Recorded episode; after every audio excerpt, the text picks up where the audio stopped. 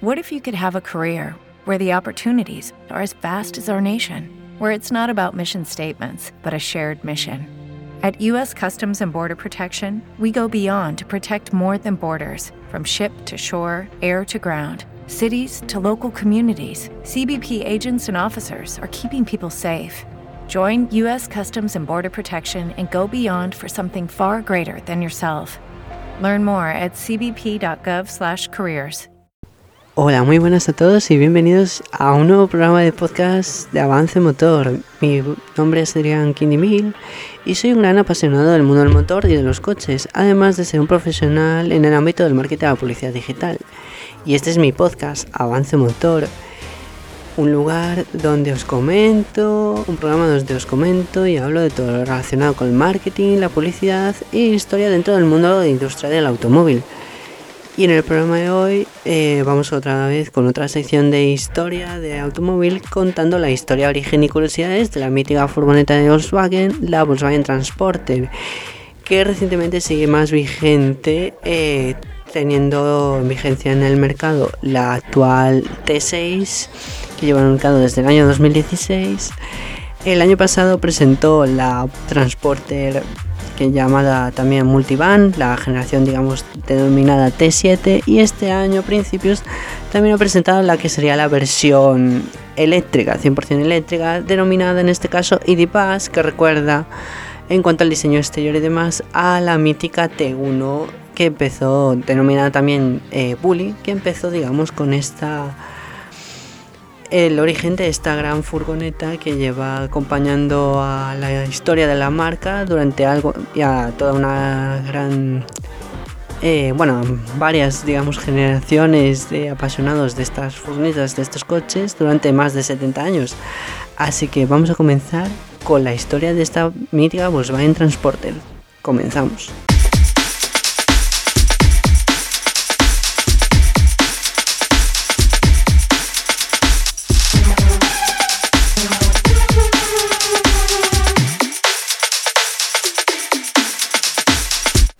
Como bien sabemos, la Volkswagen Transporter y sobre todo la T1, la denominada Volkswagen, es un gran icono del mundo del automovilístico a nivel internacional.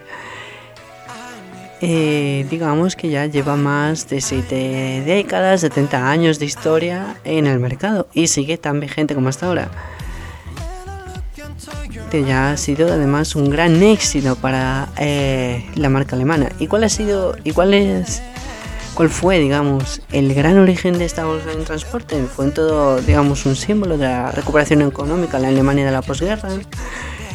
Y no tardó nada en traspasar fronteras y marcar también una época, convirtiéndose además en un icono de libertad para muchas generaciones que vivieron este vehículo de una forma muy especial. Prueba de su gran éxito atemporal es que hasta la actualidad se han vendido más de 12 millones de vehículos de las 6 generaciones vigentes está además eh, mundialmente reconocida y muy querida esta furgoneta ya por donde pase a lo largo de todo el mundo.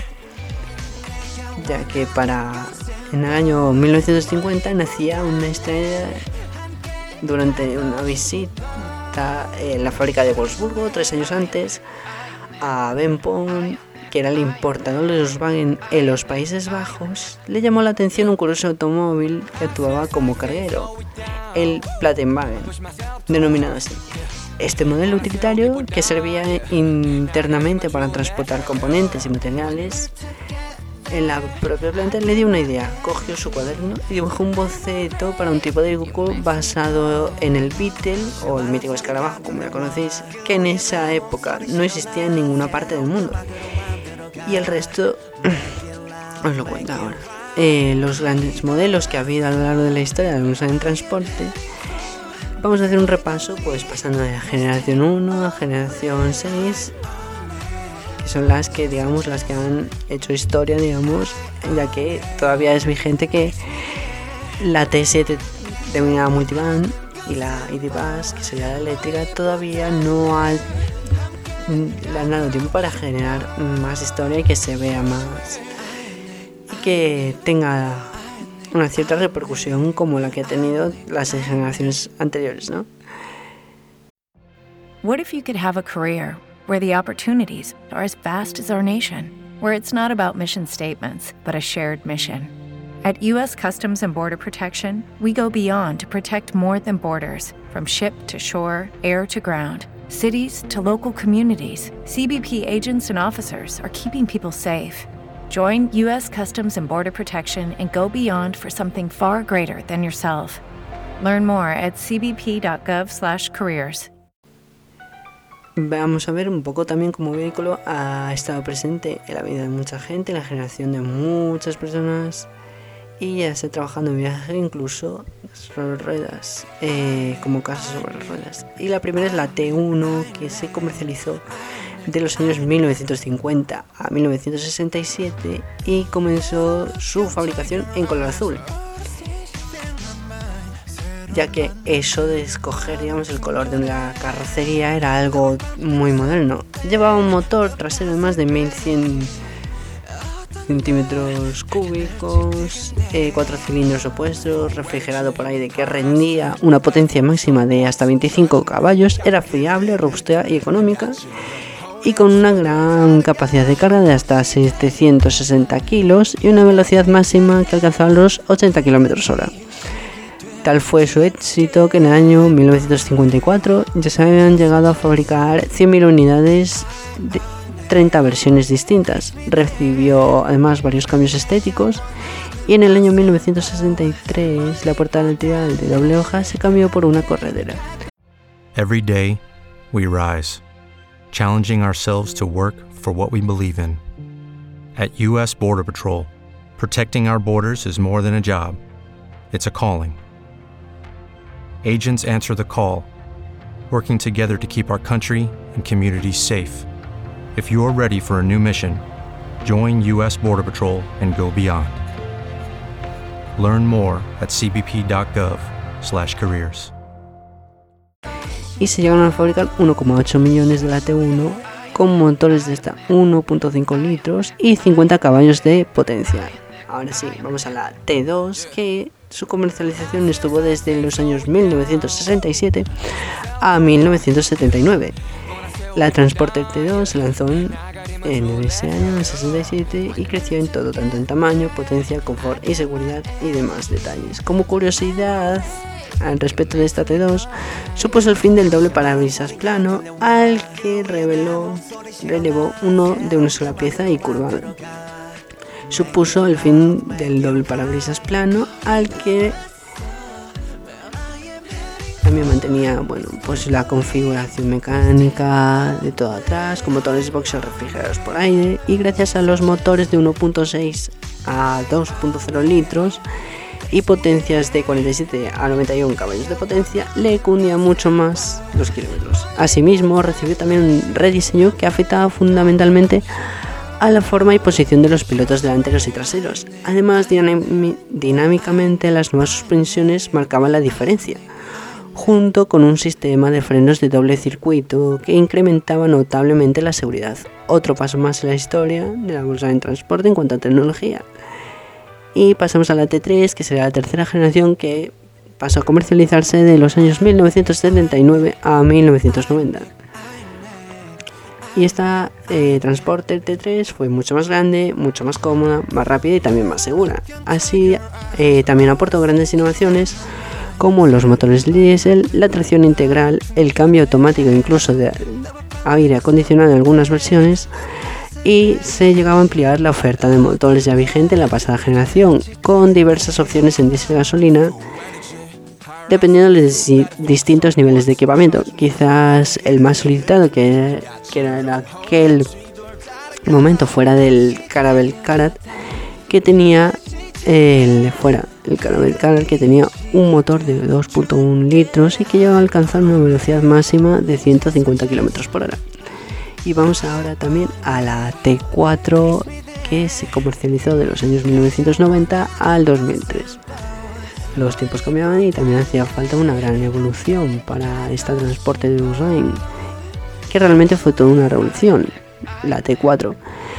Había que decir adiós al motor trasero y a la refrigeración por aire y se necesitaba más espacio interior. Así contaba con motores de 4 y 5 cilindros en los que la oferta diésel llegaba a la, llevaba a la voz constante Se le añadió turbos, inyección, directa y mucha más tecnología para la furgoneta que fue cabeza del segmento premium.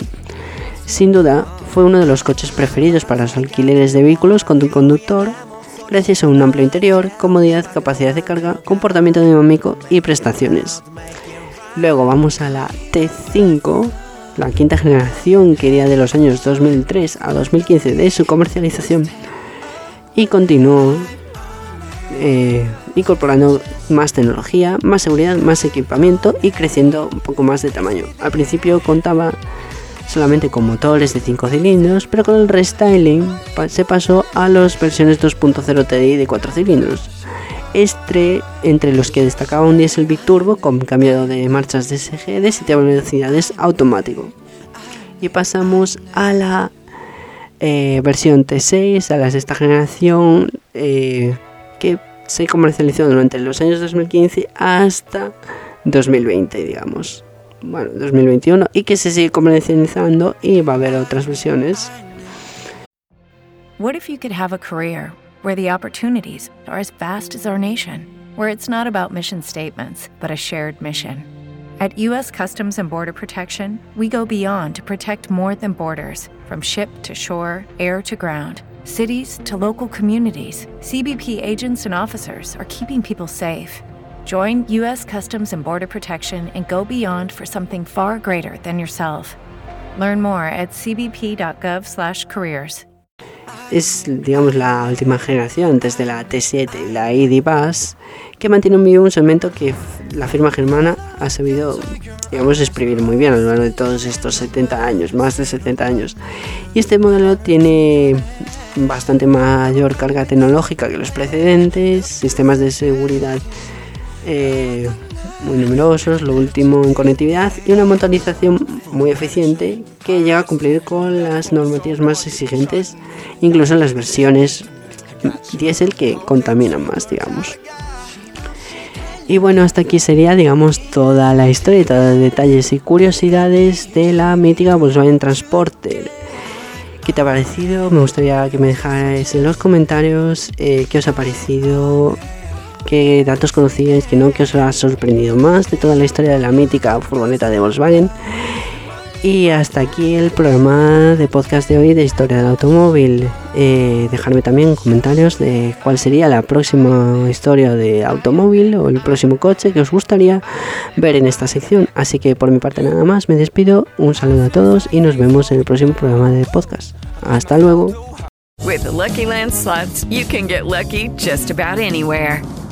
This is your captain speaking. Uh, we've got clear runway and the weather's fine, but we're just going to circle up here a while and uh, get lucky. No, no, nothing like that. It's just these cash prizes add up quick. So I suggest you sit back, keep your tray table upright, and start getting lucky. Play for free at LuckyLandSlots.com. Are you feeling lucky? No purchase necessary. Void where prohibited by law. 18 plus terms and conditions apply. See website for details.